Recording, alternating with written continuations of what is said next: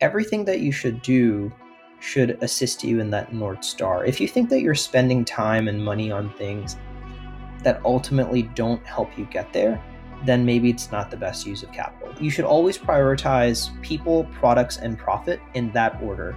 People always come first, the product comes second, and then the profits will, will come third if you get number one and two right.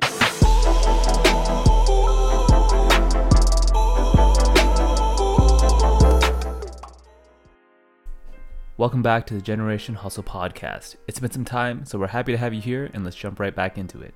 Episode 70 is with Adit Gupta, co founder and CEO of Lula.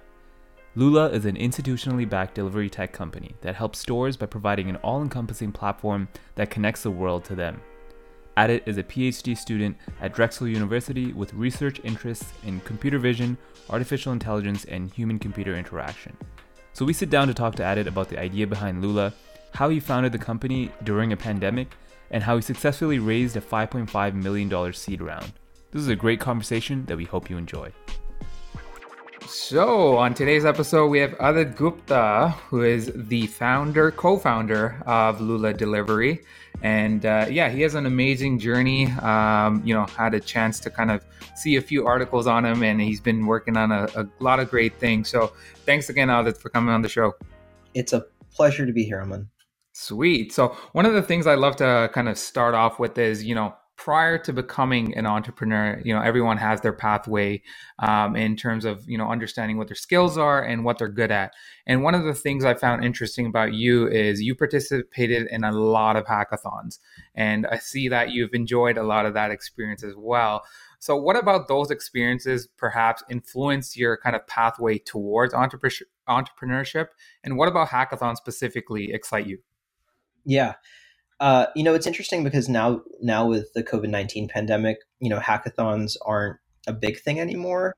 Um, but you know, certainly when I started my career at Drexel, it, around 2014 is when hackathons were starting to pop up, and I went to my first hackathon in, uh, you know, it might have been fall t- uh, 2014, and it was at the University of Pennsylvania.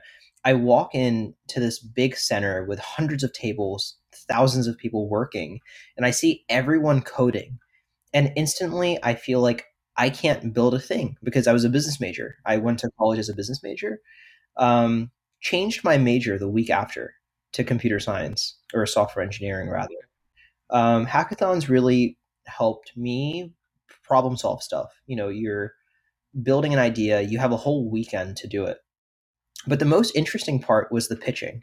You're pitching to these executives, these all of these different people from different companies.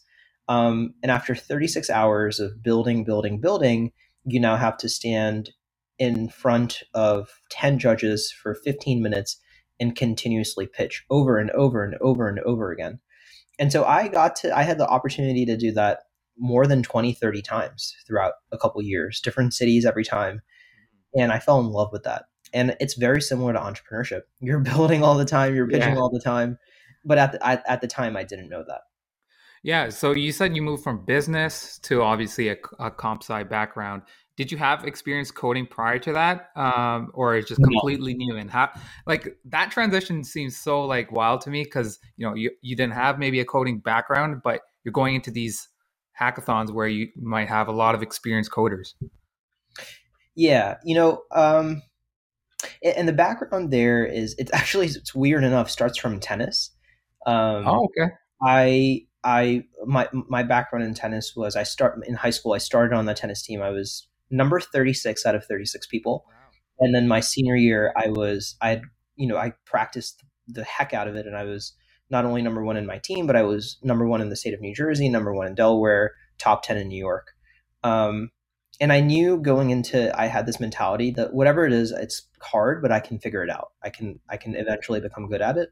So with coding, when I started it, I, it was on, very intimidating, uh, scarier than than tennis or competitive yeah. tennis, and um, but I knew that I could figure it out, and it took me like four or five years too, but I eventually did figure it out.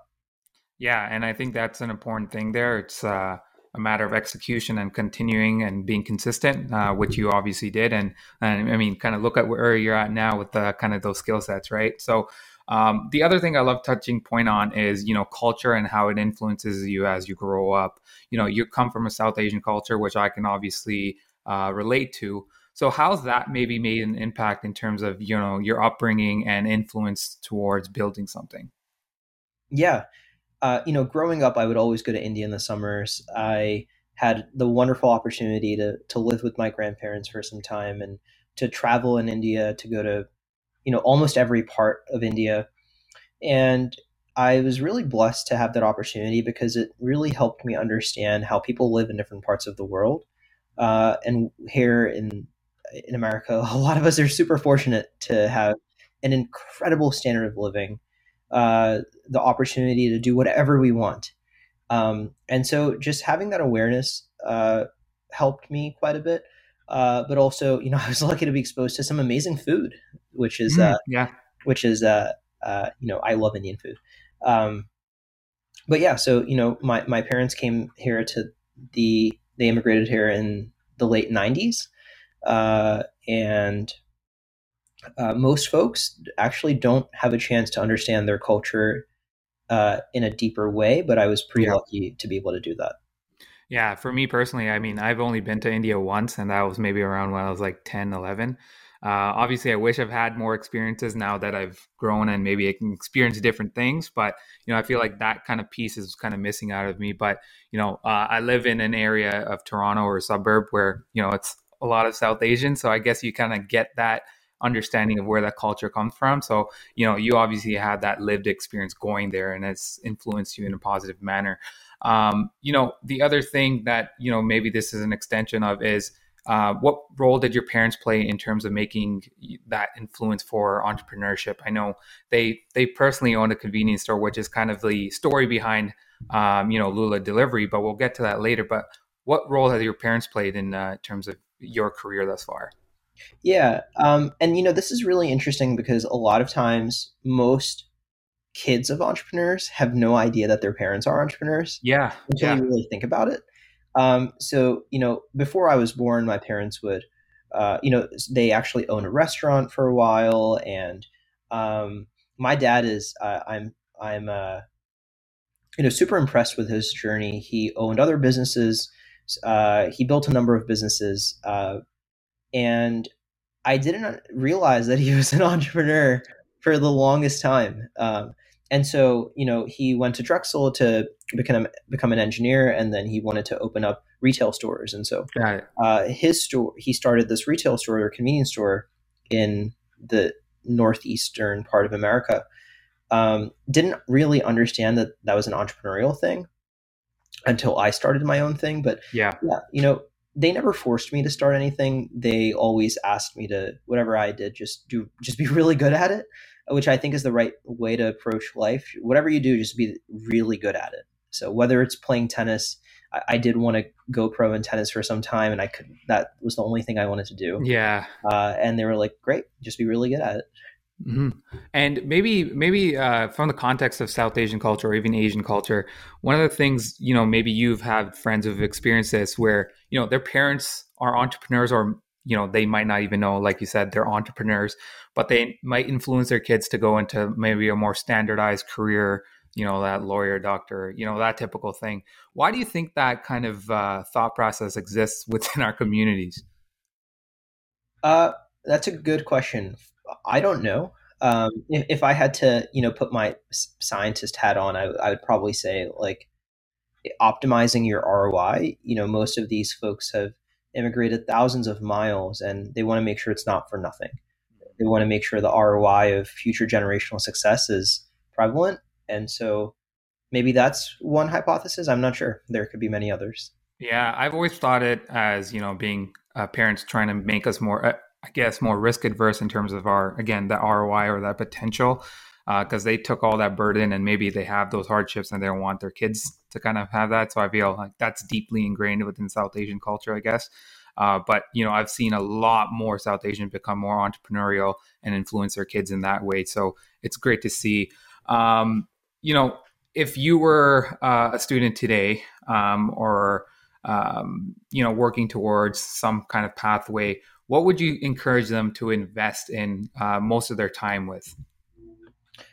Yeah, uh, you know, this is a great question. Um, w- what I would say is, you know, there, there, Tim Ferriss has a really good notion on um, you. You know, do you want to be a generalist or do you want to be a specialist? Yeah. And the answer is neither. You want to be uh, a generalist who has a specialty. Uh, so how do you do that? You can't be a generalist if you haven't had a lot of experiences. So you want to do a lot of different stuff. You know, go teach some tennis, go volunteer at different things. You don't want to optimize for income or revenue at this stage. You want to optimize for self growth. So that's exactly what I did. Um, at a point, uh, not only was I taking a full course load, I was traveling around to go to hackathons. I was doing an internship. I was doing another unpaid internship to build code for a hospital. Um, and my goal was really to understand how different industries worked. How the heck does the world work?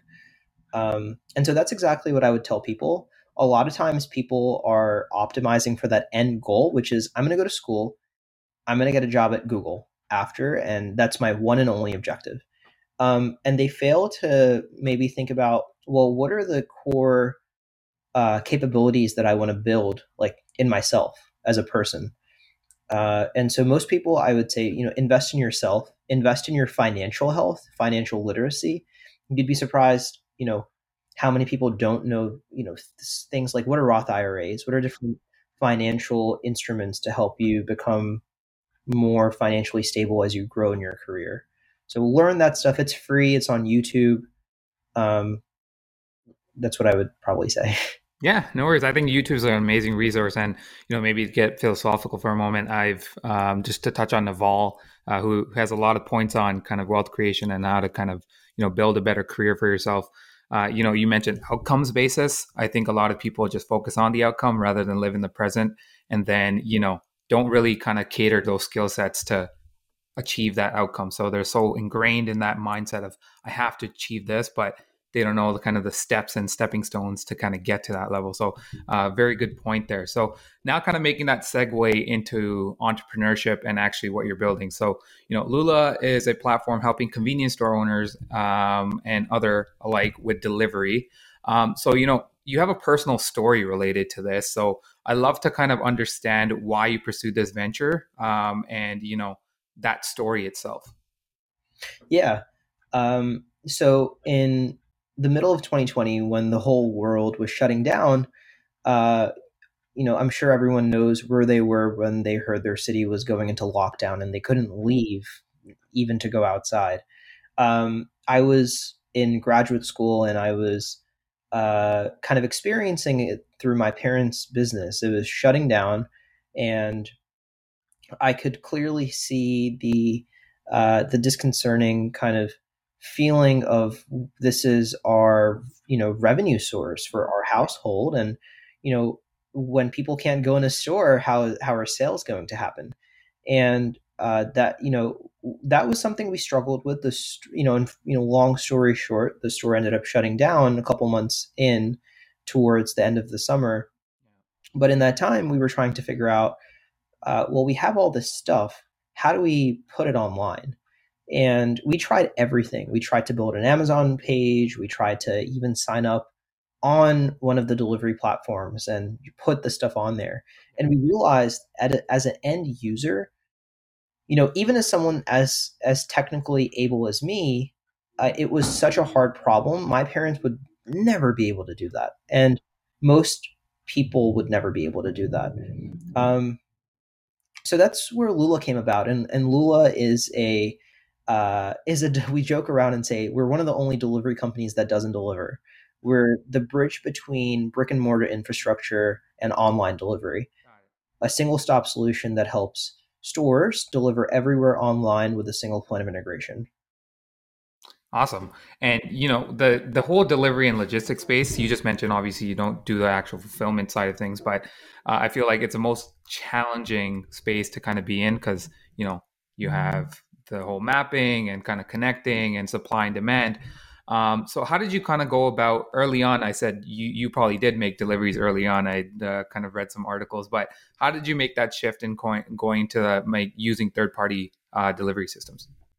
Yeah, uh, you know, early on when we started this business, And you know, Lula actually means um, convenience in this awesome uh, language or place called Zulu. Um, and we we had we built her simple app. We were working with the you know few hundred or few thousand items from my parents' store, which was now in our garage in boxes. We were taking those things, we would we would put them online, maybe the top 20, 30 things, and we would deliver them from our car, scooter, etc. Um, after a time, we we realized that this is not scalable. We have to figure out how to get this to everyone, not just one delivery platform, not only our delivery platform. And we pivoted the business to you know towards this really incredible opportunity we found to be able to partner with these larger delivery organizations like Grubhub and DoorDash and Uber Eats and get this inventory on all of them. And so, you know, that is really our bread and butter. That's what we do now is we do order aggregation and we're able to get these thousands of items on all of those websites in a relatively very quick and simple way. But we started with doing it ourselves. We were the we were the delivery drivers I still remember the 11 o'clock Ben and, you know, someone ordered Ben and Jerry's at 11 yeah. o'clock every night. And uh, we knew that, you know, this is not what we want to do. Uh, we want to empower thousands of stores and we can't do that if we, if we aren't able to get them to the places that people are buying it from, you know, the Grubhubs and Ubers, et cetera. Right. Okay. So um, let's just say I'm a convenience store owner listening to this podcast today. You know, uh, Lula excites me. What's what's the say you know benefits to them in terms of an ROI of having you in a background uh, helping them? Yeah. So you know, for convenience stores, uh, you have one sales channel, people going in your store. You know, oftentimes these are people within a one mile radius we're opening up your store on every delivery platform, the over 200 million people available across a 10 mile radius. And these are mm-hmm. different people than who comes into your store. Yeah. And we're doing it in a way that's 0% commission for you. So if you sell your stuff for five bucks, you will get five bucks when we sell it online. Um, very, very financially viable for a store because we're not eating out of their margin. Yeah. And then secondly, you have the benefit of uh, you know making three, four, five thousand dollars extra sure. every month, which annualized is is a lot. It's like 30, 40 grand a year yeah. of extra sales. Yeah, and I think that's a huge impact for especially a small business owner. Uh, any ROI in that sense would be huge. Um, so you know, let's move into kind of like maybe the growth strategies because you've scaled quite a bit um, to garner interest, and um, you know, I'd love to understand what you employed in terms of you know one getting the delivery or logistics companies on board but two getting the obviously the supply side the convenience stores on board uh, and convincing them. Yeah. I'll start with the uh, with the with the supply side first. Uh, we we built a really sophisticated strategy to be able to blitz scale to every convenience store in the country within five years, and we're we're on that track. Um, we built, we you know what what we did was we figured out who lives in stores, who are the partners for these stores, you know who goes into these stores. Let's partner with those organizations and let's figure out how to get to them through the people that they trust and that that's been you know really successful for us. Um, we've just uh, just uh, grown over 400 percent in partnerships just over the last 60 days, wow. and uh, we're going to continue to try to do that month over month.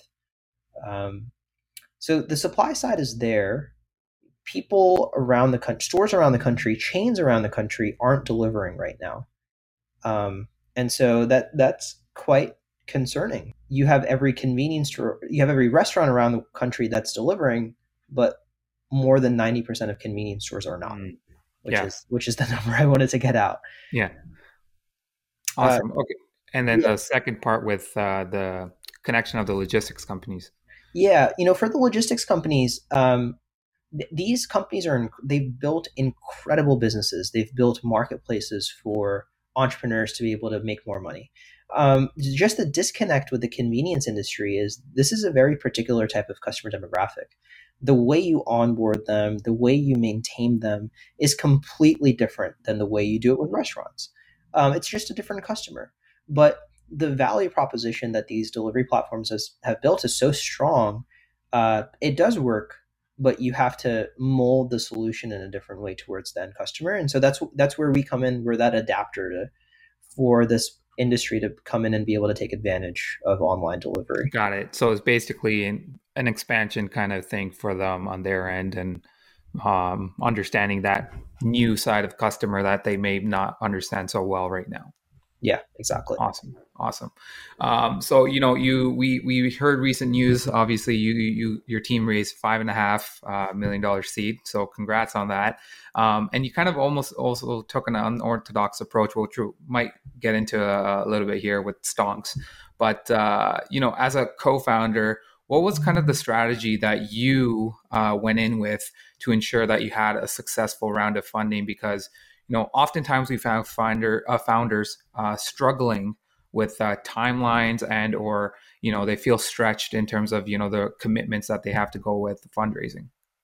Yeah, we were fortunate enough to raise a really healthy seed round at an incredible valuation, and um, I think what most founders forget to maybe think about is that raising capital is a full time job. Yeah, you cannot uh, make it your partial job. You you can't take out two hours a day to do it.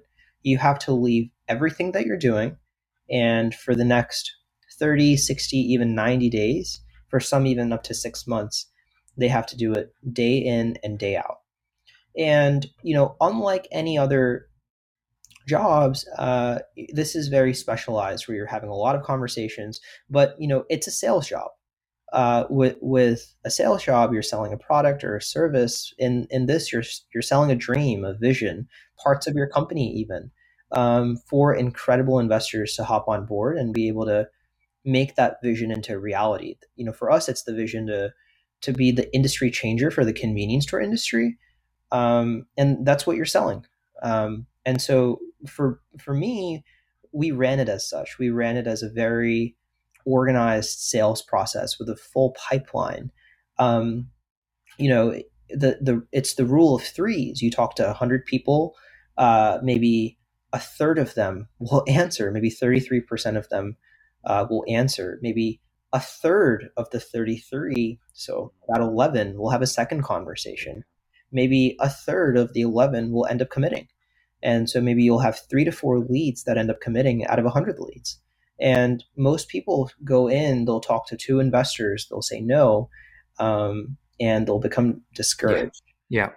yeah. Um, so run it like a sales process, be very organized, go in with a plan. There's some really good books out there to help you um, make it a very tactical, very organized sales process. I would recommend using a pipeline tool, use a CRM, track every touch point.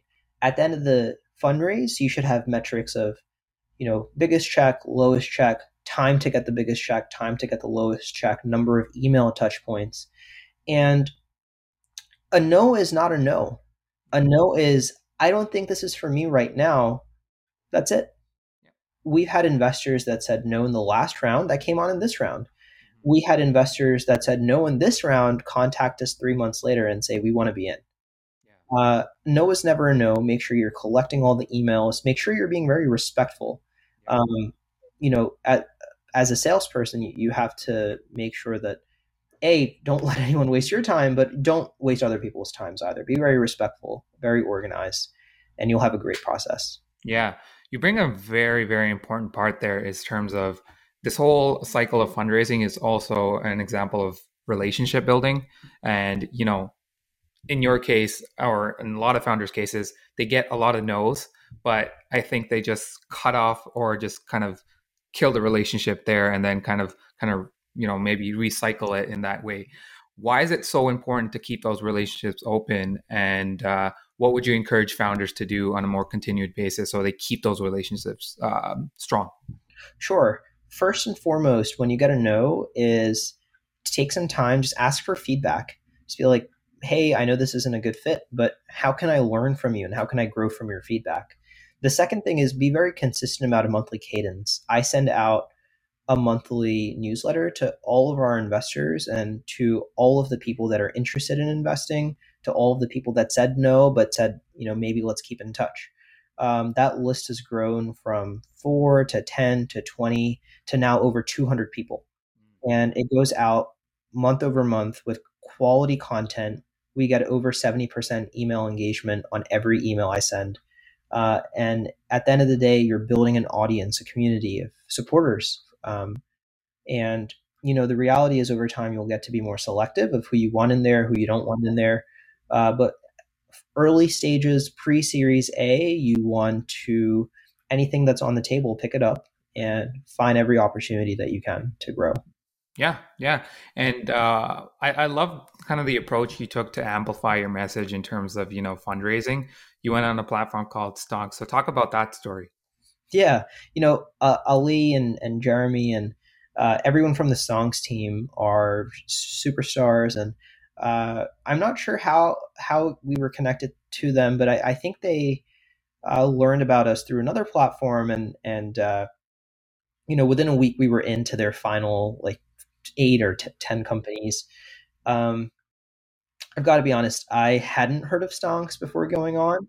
Um, and I was so busy at the time, I c- couldn't do in-depth research of what what is it that they're building. But Stonks is really changing the way fundraising works, and we were just so lucky to be a, a part of the whole ecosystem and program. And uh, you know, wonderful experience for us. Ended up raising over a million dollars just from that experience. So it it ended up, you know, we were gonna close out our round at about three three and a half million, mm-hmm. but okay we we ended up raising almost 40 45% more because of the quality of partners we met yeah. through the stonks platform. We just couldn't say no to them. Yeah no, that's awesome and uh, you know an over oversubscribed round is hard to come by so uh, capital is also hard to come by so you know um, kudos to you guys for taking advantage of that and making sure that pitch went well. Um, you know the other thing i'd love to understand uh, from your perspective is you know learning the specifics of a term sheet because um, it can be pretty daunting. It's a legal document. Um, oftentimes, you know, we don't really have a business background or founders are technical in nature. So, how did you prep um, and how did you kind of come about in terms of making the most sound decision for Lula? Yeah. Um, so, there's a really good book, I would say. It's called Term Sheets and, and Valuations. Um, it's by, uh, uh, I forget who, who it's by, but it's a short booklet uh, about 100 pages, um, and they take a term sheet, a, a very sophisticated term sheet, and one line at a time help you understand what's going on. From pro rata to uh, what's a qualifying round to board seats to preferred stock to everything is in 100 pages. So i knew uh, going into this experience at lula that regardless of what happens we want to learn as much as possible to be able to help this industry. And so my co-founder Tom and I have been reading a ton of books on this stuff. And uh, by the time fundraising came around, we were lucky enough that we knew, you know, what to say, what not to say. Um, and so what I would also encourage you to do is have a board of three to four people, not a board of directors, but mm-hmm. but a advisory board yeah. few people that you can go to and get opinion. Now, you're not trying to get people, you know, you're not going to say, hey, I mean, I got this term sheet. This was the valuation cap. These were the additional terms. What do you think? Uh, and do what they say. But you'll hear repetitive feedback from three or four people, and that'll help you make a better decision. So, um, I've seen founders when they get a term sheet, they'll they'll say, "Yes, I'm in," accept it on the spot. Yeah, or do that. That's the yeah. worst thing you could do for your company. Um, you want to make sure that when you get a term sheet, you have the people read this book. You can YouTube it nowadays. Um, Dream Adventures does a lot of amazing YouTube uh, videos that I personally watch as well. Um, yeah, so again, the information is out there and use the people in your network to get thoughts. Yeah, and I think that's uh, an important thing because I actually have a story of a founder who lost a lot through not reading or understanding what a term sheet was. So basically, the backstory there was again similar. He just signed it because you know capital was there. Let's just gonna go with it. Uh, he didn't read the fine print and noticing that was a 3x liquidation preference. And mm-hmm. so once uh, they obviously didn't work out in terms of like the long term of the whole business, but when they were liquidating, uh, they were basically left with nothing. Um, so that's a, obviously a story that some founders obviously go through, and that's why it's so important to review any legal document that you kind of walk through, right? So, um, you know, when you have those investment dollars now, um, what is your approach in terms of you know investing in resources, and how do you prioritize those decisions on where the money should go? Um, you know, bef- when we raised our first million in our pre-seed round we were all hands on board to getting to our first 100 retained customer paying and retained customers. Uh, we got there and we got there in december and, and since then we've tripled in two months. Um, we raised this capital and we're all hands on board in getting to our next milestone say you know for even numbers of 1000 2000 we have our milestones for where we want to be month over month and quarter over quarter and year over year. Um, so how we think about it is if our North Star is, let's just say for this example, the number of stores and the revenue that each store generates, um, everything that you should do should assist you in that North Star. If you think that you're spending time and money on things that ultimately don't help you get there, then maybe it's not the best use of capital. For instance, if you think a marketing opportunity might be really impressive and amazing, and uh, but at the end of the day, you have to be scientific about it. What are the MQLs or marketing qualified leads that come out of that opportunity, and how does that contribute to your sales goal? Um, at the end of the day, it's again, it's all numbers. So if your CAC from one marketing related, you know, is tremendously higher from another one, don't spend money there. Um, so that, that's what I would say. Keep it simple. Uh, you don't have to overcomplicate things. Yeah. It's okay to spend money. You know, it's okay to pay yourself. It's okay to spend money on your team. Um, and I read this from another uh, incredible. It may have been Adam Grant or, or someone. Um, uh, actually, no. This was uh, Ben Horowitz from okay. Andreessen Horowitz. Yeah. Uh, you should always prioritize people, products, and profit in that order. People always come first. The product comes second, and then the profits will will come third if you get number one and two right. Uh, and so that's what we're doing. No, that's awesome. And maybe a reflection of that. How, what were your thoughts on um, how you structure KPIs and understanding business performance? Because I often see startups tracking like 50 plus KPIs, which have no meaning in terms of what you're building right now. Uh, I often say maximum of like maybe five uh, to kind of understand the core of what you're doing. Sure. Um, you know, play around with it. If you have 100 KPIs that you're tracking, first of all, kudos to you because that's really hard to do. Yeah.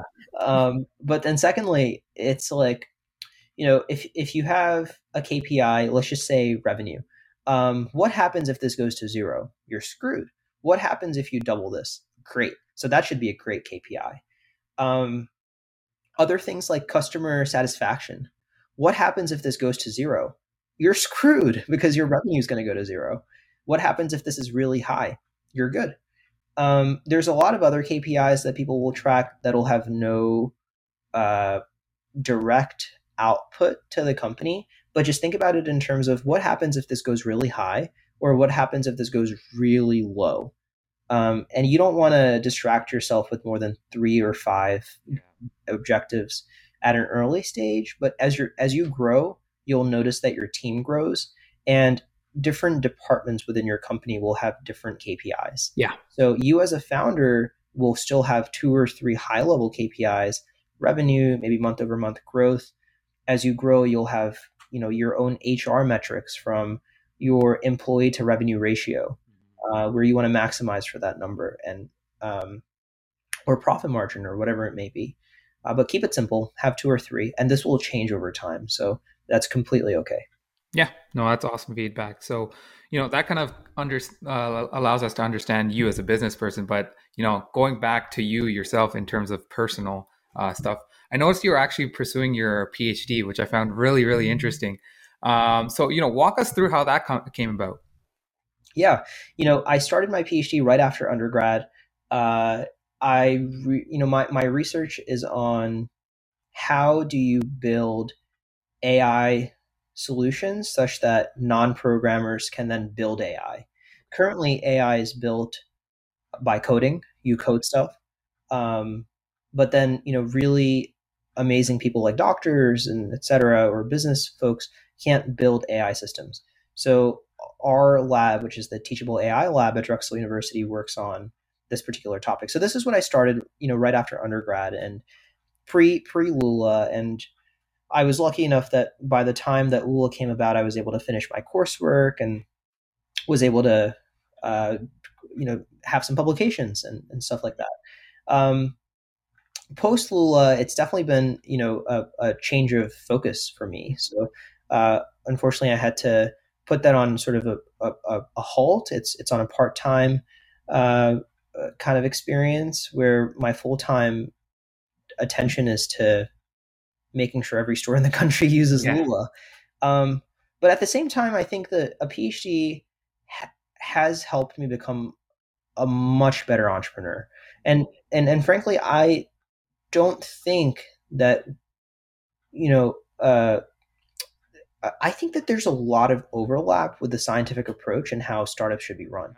As weird as that sounds, uh, you're when you're solving a problem, uh, you think you may have the solution, but you you you know you need to build hypotheses. You need to do a number of experiments. You need to pivot quickly, otherwise you can't solve that problem.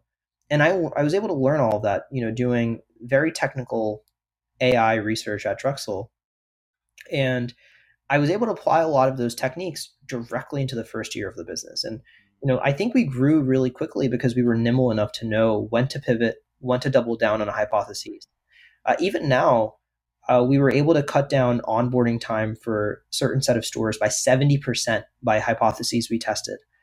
And uh, we, we doubled down on it. And um, so, uh, yeah, you know, the what I would take away is like every entrepreneur is also getting a, every entrepreneur is getting a PhD in their respective fields or problem they're solving.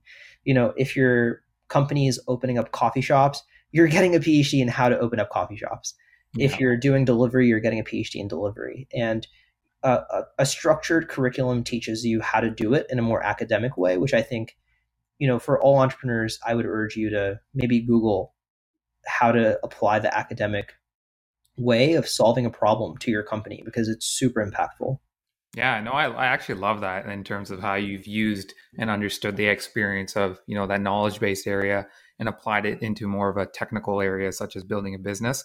I, I find like oftentimes, you know, uh, entrepreneurs are always kind of, you know, thinking of what's next. And there is usually a logical approach and framework that you can apply, which I feel like in the science background or some academia background, you know, there are frameworks and how to kind of approach a situation. And so I love the approach that you've taken there. And it's uh, obviously had a huge impact in terms of where Lula's at today.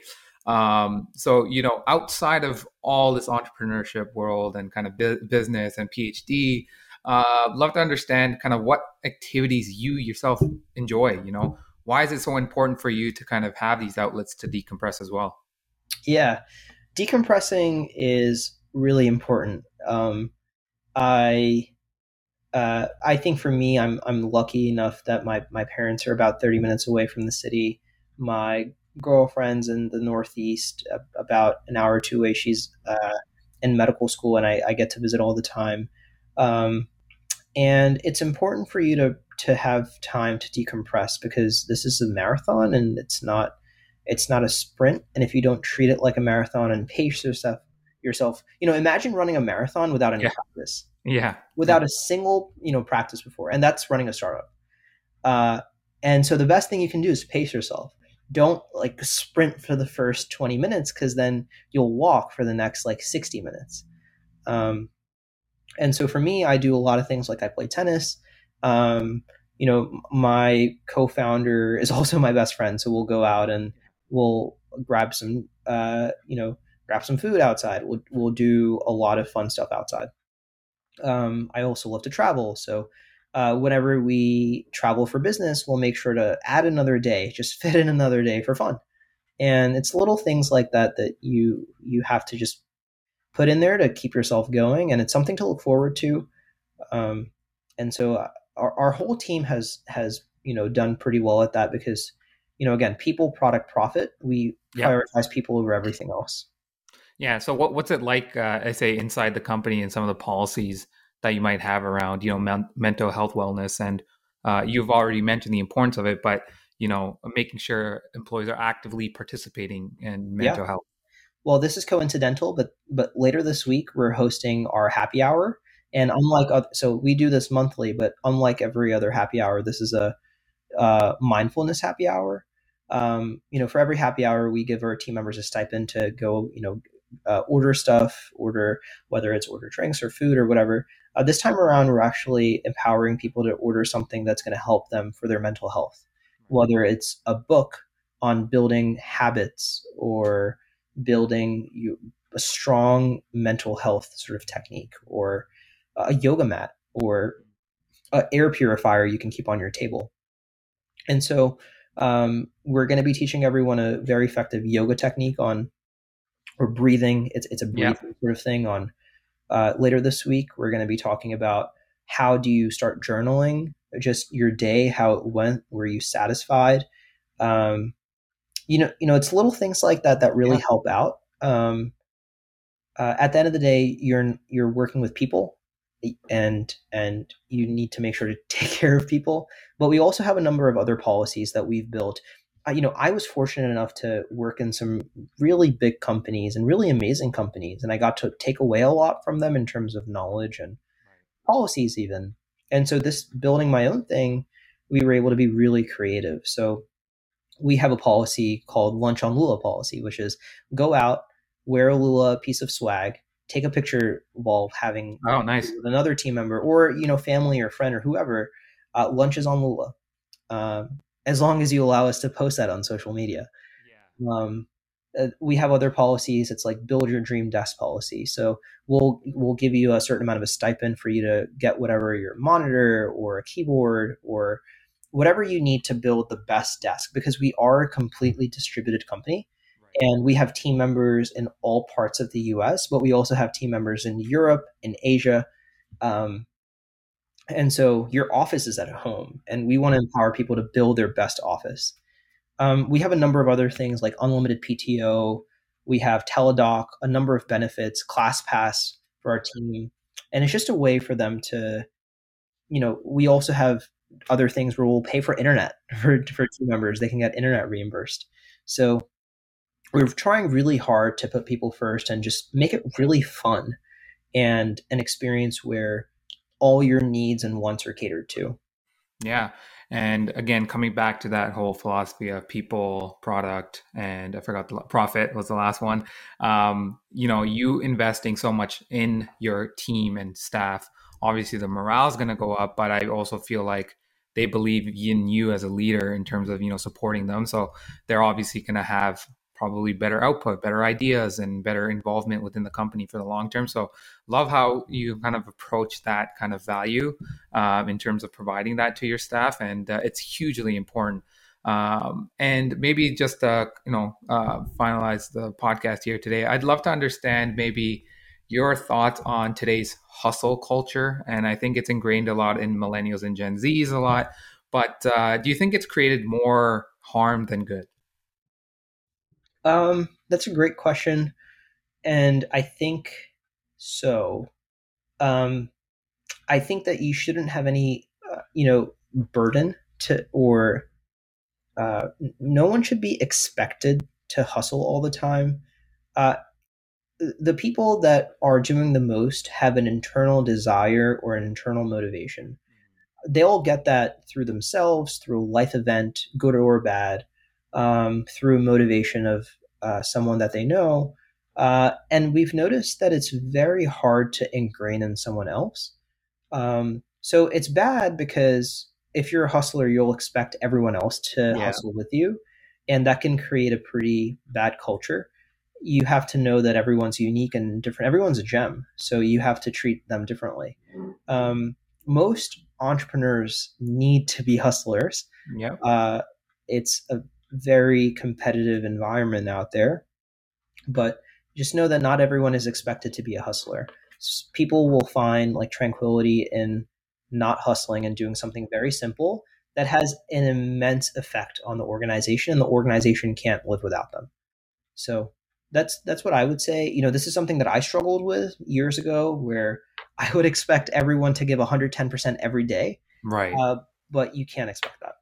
Yeah, and there's nothing wrong with I usually say being normal in that sense. Uh, you know, again, you said focus on tranquility, or they find that kind of happy spot where they're comfortable with. Um, you know, back when I was working with a couple individuals, you know, the, they were engineers and they were up for promotion to become a manager, but a lot of them said, no, I want to be an individual contributor and not really go ahead and mm-hmm. go up to that level of managing because it just wasn't them. It didn't fit and they were really good individual con- contrib- contributors.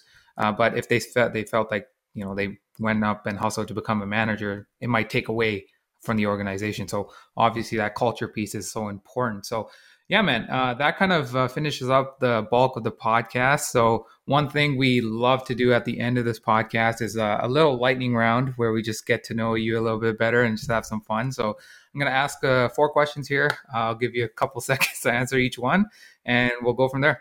Love it. Let's do it. Awesome. So, first question favorite book of all time?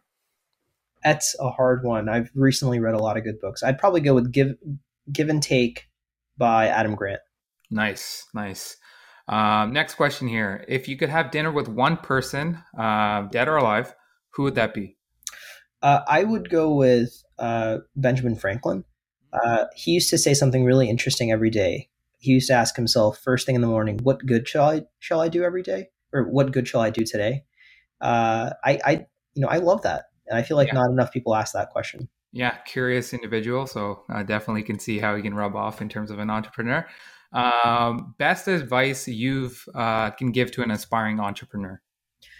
I, I would say, uh, do what you love and give it your 110%. And it's a marathon it's the long term. You have to keep hustling.